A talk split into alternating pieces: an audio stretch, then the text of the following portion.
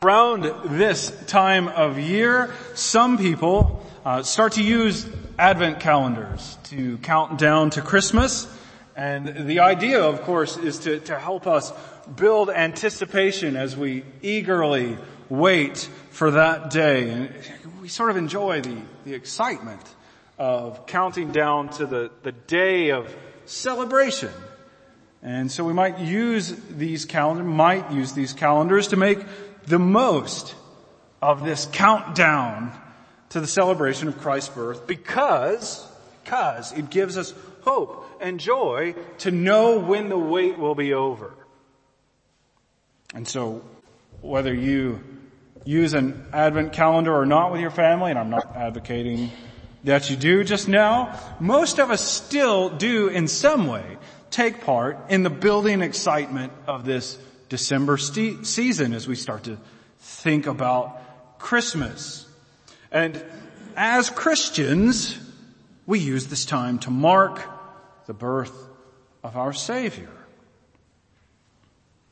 But think about the passage of scripture we read.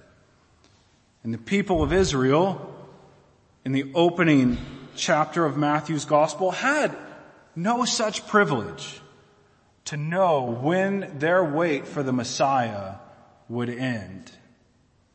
The kingdom of Israel had never really recovered from the deportation to Babylon, which is one of the reasons why Matthew mentions it several times in verse 11 and 12 and further down. And there were no indicators from the closing verses of Malachi, the last book to be inspired in the Old Testament to the angel's address to Mary and Joseph. There was no indicators between that time to preserve the anticipation of God's deliverance for Israel. And, you know, even after, even after the Persians allowed Israel to return to the land after they'd been captured, those Persians and then the later Greek and Roman empires kept the long shadow of exile cast over the Jewish nation. And the thing about this is Israel was used to hearing from the living God. God inspiring the prophets to speak and the authors to write scripture was all regular news to them. And from 1500 to 500 BC, roughly, there was a continual open line of communication between God and the prophets. And yet, with the, the close of the Old Testament, God went silent. After a thousand years of God's voice, He quit speaking. And I mean, this, this surpassed Israel's exile to Babylon in terms of distress. At least in exile, God still spoke to them.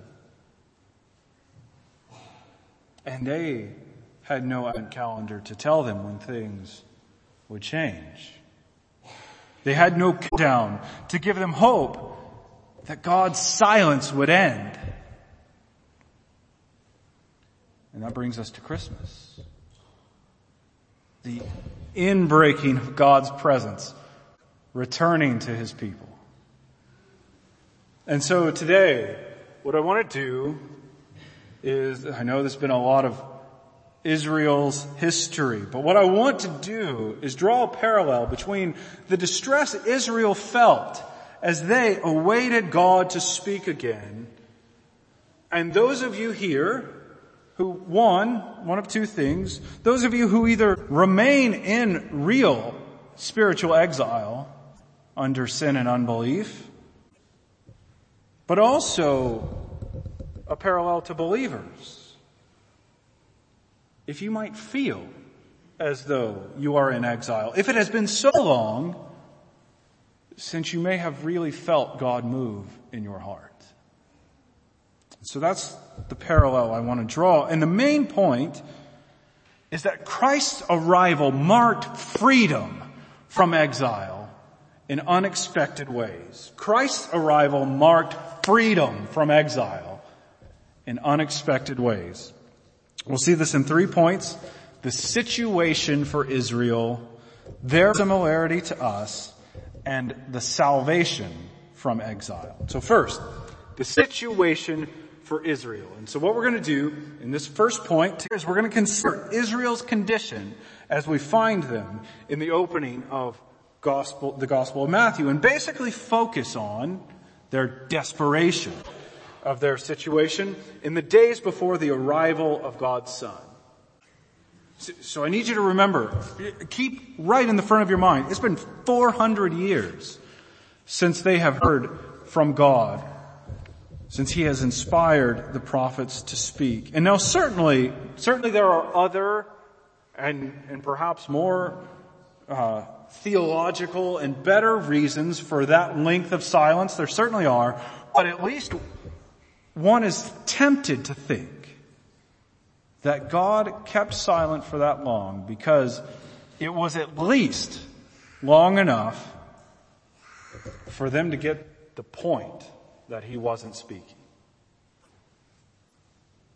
It was at least long enough. Four centuries is undoubtedly enough time that it would sink in that God had ceased to address them.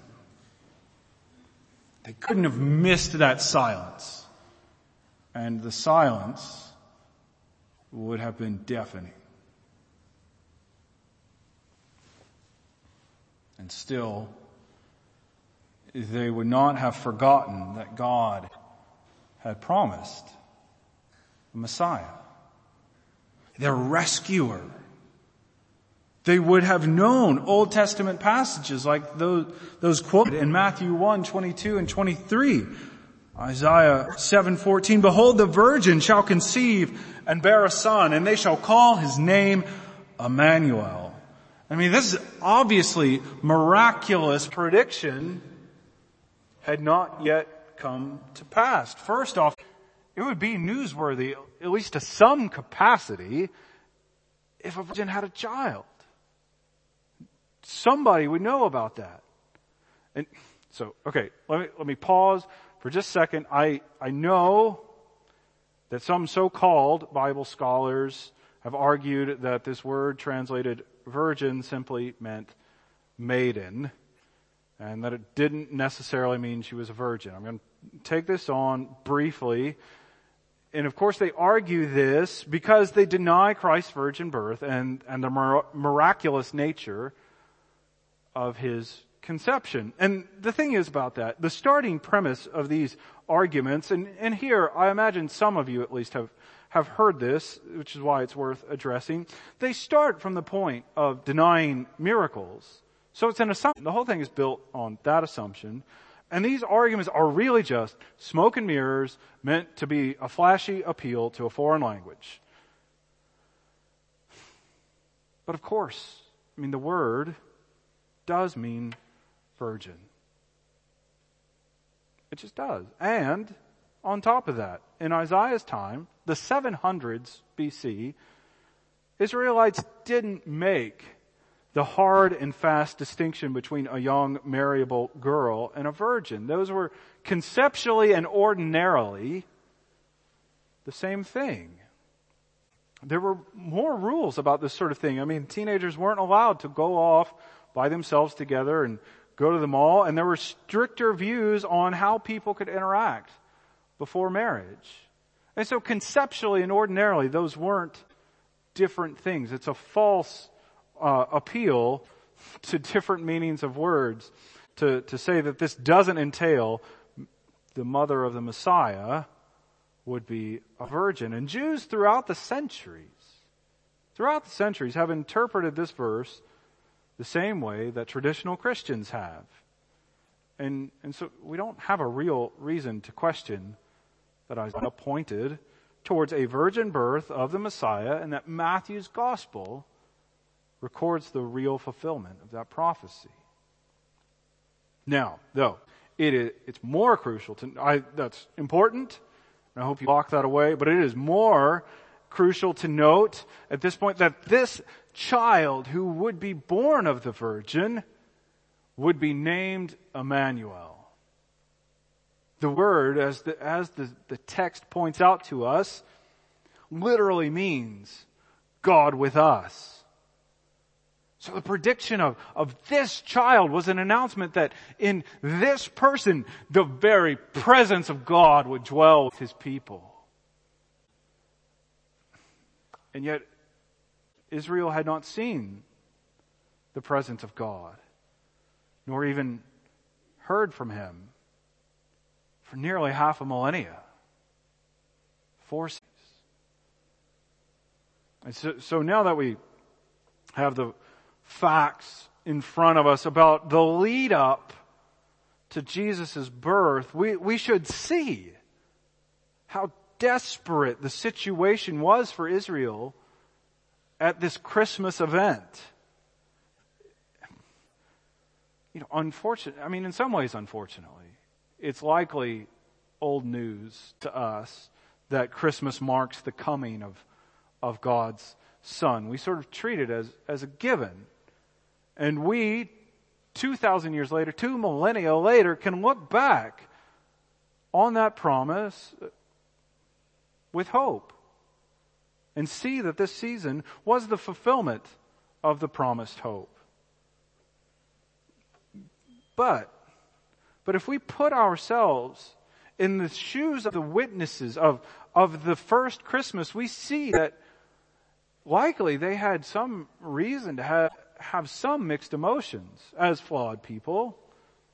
I mean, after all, Mary gave birth to her son next to farm animals. And the wise men who came to visit this newborn traveled long distances following a star. And they had the, the threat of a murderous ruler hanging over their heads. And these are fantastic events. And they're also dire circumstances. And so there could have easily been a real sense of wondering whether or not God was really fulfilling his promises now. Is this the time? Is this the moment God is actually coming through on the promises he's made and that we're trusting him to keep? I mean, it had been, I can't emphasize enough, 400 years since God last addressed his people. That glimmer of hope would be something amazing, but yet that long of time would leave anyone thinking, could this really be it? So the situation for Israel was God's long, unbroken silence and the lingering sense of exile under the ungodly powers. That brings us to our second point. Their similarity to us. And so, so far we, we've tried to get a sense of the desperation Israel felt at the time of the birth of Christ was announced. And, and in this point, what I want to do is, is try to draw some connections between that first century sense of lingering exile, you know, suppression, oppression under the foreign powers and the types of spiritual exile that we experience today. And so, despite the fact, I want to reckon with that despite the fact that Christmas is supposed to be the season of joy and how positively marketed it is by advertising firms, doesn't depression seem to run rampant this time of year? Maybe even some of you feel more alone going into the Christmas period than you have in a long time. Per, perhaps the impending days of celebration have reminded you of some loss you've encountered. Perhaps you just don't have the peace you think you are supposed to have in this season of peace. And it's not lost on me that there are likely many Christians here who feel it has been forever since God has spoken to you. Maybe you are in a season of spiritual dryness such that it feels like, feels like God is no longer with you. And perhaps you're starting to wonder if his promises, God's promises to be the source of peace and joy will ever really take root in your life. And for some reason, this Christmas season gets especially hectic and has a tendency to remind us of and intensify these difficulties. And yet, I mean, we have to remember that these feelings of loneliness and spiritual dryness are ultimately, ultimately, the effects of sin. Now, it could be that the sin causing this for you may not be yours.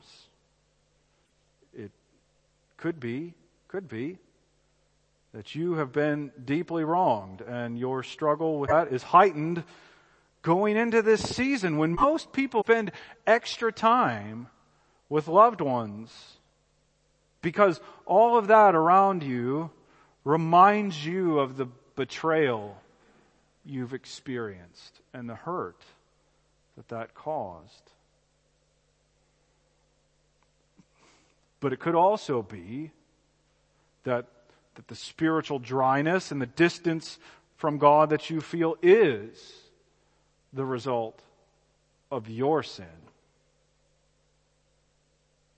It could be that you have put up walls that block you from fellowship with God. Your struggle or spiritual dryness may well be due to how you have neglected God and His Word, meeting with the saints, or have entrenched yourself in unrepentant and un, um, abandoned sin and committed yourself to your own good instead of to the Lord Jesus Christ. And in these ways, can we not identify with how the Israelites felt after 400 years of God's silence? Will God ever act? Will He ever show back up? Will He ever make good on His promises? And what am I supposed to do as I wait? How can I have hope as I endure this? What can I do in this season of spiritual dryness and feelings of distance from God?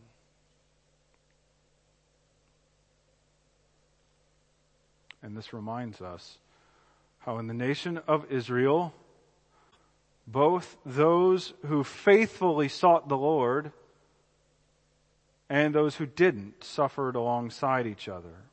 So those who pursued God endured exile right next to the ones whose sin brought about the exile.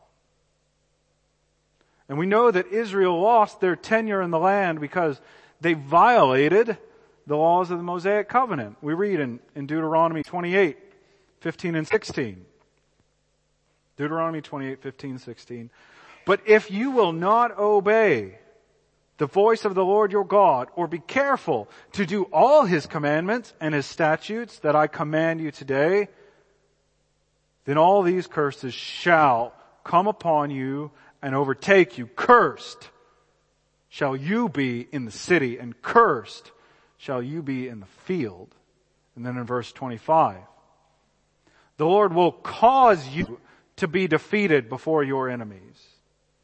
You shall go out one way against them and flee seven ways before them. And you shall be a horror to all the kingdoms of the earth. I mean, we see clearly in these verses how Israel lost the land that God gave them because they broke the covenant that God made with them at Sinai.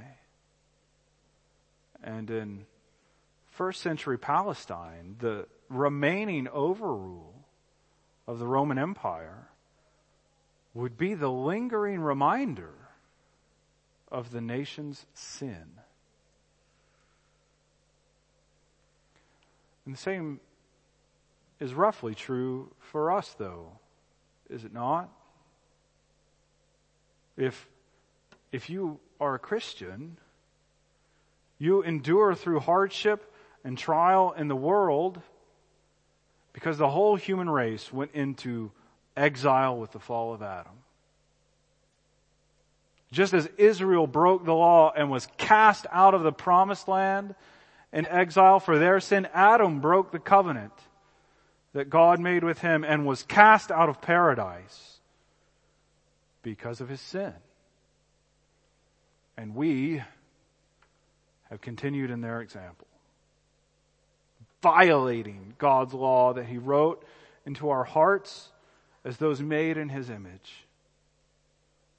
In regards to Israel's exile, their similarity to us is that sin always causes separation from God. The similarity is sin always causes separation from God. And that brings us to our third point, thankfully, the salvation from exile. So, our, our considerations in the last two points about Israel's desperation leading up to this, this chapter in the Gospel of Matthew and how we find ourselves in a similar state bring us to that significance of Christmas, that coming of the Messiah recorded for us in Matthew chapter 1. The Israelites wondered, I mean, get this. Note, note this really carefully. The Israelites were obviously wondering, when would God speak again? But God did them one better than speak. And He came to earth in a human nature. God granted His presence to His people in the person of the eternal Son. He endured oppression of the Roman Empire was born in a cow stall because the Romans wanted to know how much taxes, how many citizens would be paying taxes. And although he suffered in these ways with Israel, I mean, get this, pay, come back in if you're not. Although he, Christ suffered in these ways in the culture, his real purpose, his real purpose was bigger than dealing with temporary government. He came to earth to deal with the penalty and power of sin. The real issue is not that the Son of God came under Roman political prowess. That's one thing. It is not the biggest thing. But that he suffered every infirmity caused by humanity's sinfulness. He was beaten and whipped by those Romans and killed on the cross. And the struggle of Israel's lingering experience of exile politically, it's, it is just a minor subplot under the story of Jesus Christ breaking down the walls of alienation between sinful man and holy God. Unlike us though, Christ suffered all these things as the one person who had not contributed to the world's sinfulness that causes our suffering.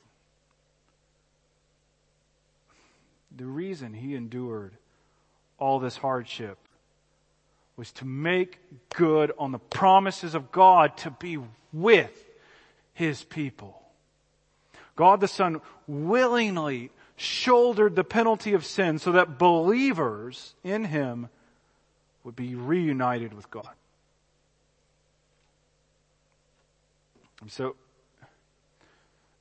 the reason why it, can be so hard to cope with the difficulties of the world is we know it should be different. Don't we? We get that sense. And that's why we use the term injustice. We might use it too much because sometimes we forget that we are what is wrong with the world. We forget that it is because we have rebelled against the loving God who created us that we suffer the effects of the fall. It's not an abstract force of wickedness out there. Suffering doesn't come from nowhere. It's not in the air. People cause it. Sinners make other people suffer, and we suffer because we are sinners. And I, I would certainly be remiss if I let anyone leave here thinking that Jesus came to make this age a more peaceful time to live. So I know I've sort of been trying to gather the strands leading into Christmas of things are bad. And I don't want to give you the impression that the way things get good is the world gets better. It might, and hopefully it will in some ways. But the hope Christ offers is not that everyone in the universe can feel better at Christmas. That's not the point. As if he came to make us all happy. The hope offered in the gospel is not for the social and cultural structures of the world. It is not. And I have to say, I mean, I've, I've got to point this out really sharply. If you're not a Christian, then you don't share in the hope that Christ offers. You may well know that the world is not as it should be, and you certainly need relief from that burden. And yet, the root of that burden is our sinfulness that sends us into spiritual exile away from God. So when we realize our need for God's presence, whether that be for people who have yet to trust in Christ or for Christians who are experiencing spiritual dryness? The answer is the same. When, when we are aware of that exile, we look to Christ. Just as the answer to the silence of God in the life and history of Israel was the incarnation of Jesus Christ, so the answer from being far from God now for you, for whatever reason, the answer is still the incarnation of the Lord Jesus Christ. God the Son becoming a human man was a real historical event, and it was a statement that God made in time about his commitment to you. Whereas sinful people could not manage to come into heaven, God came down to us. When God's people were not able to get their act together and serve Him as they should, God came to perform the law perfectly on their behalf. And when God's people may have felt as if they had been forgotten and abandoned, God came to this very world and lived among them. And that's what this passage is about. He not only lived among them, though, he didn't just live among them, he spoke to them. God spoke again. God touched them. God served them. God healed them.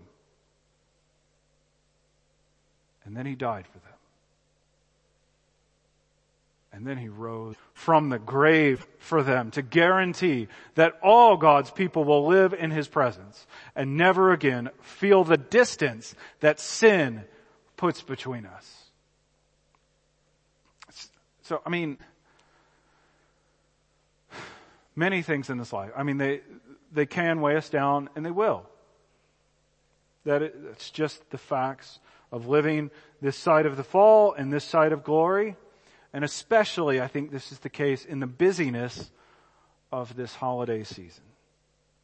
And possibly even some of you are here because going into this time of year, you feel more the burden of hurts and disappointments the past year, several years, or however long.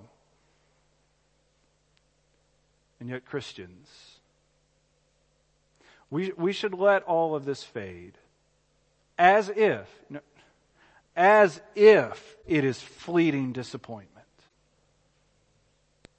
God came to be with you. What bigger reality is there than that? No matter how dark this season of life, no matter how long it seems as if it has been since God has moved in you, God did come to be with you. God the Son assumed a body, a full human nature, so that He could bear your sin. All the wrongs you would ever commit and make you right with God. And that is, of course, the true salvation from exile. And so we, we celebrate the birth of Christ this season. But that's not superficial, and it's not simply his birth that makes us celebrate. We celebrate his birth because God broke the silence. We celebrate because God made the most powerful statement in coming to redeem us, sending his son to rescue us. We celebrate because God came to make the church a family for people of all nations, no matter what their culture looks like. They have a family redeemed from exile, the true exile. We celebrate because we've been saved from our sins. We celebrate because God came to be present with us in Jesus Christ. Let's pray.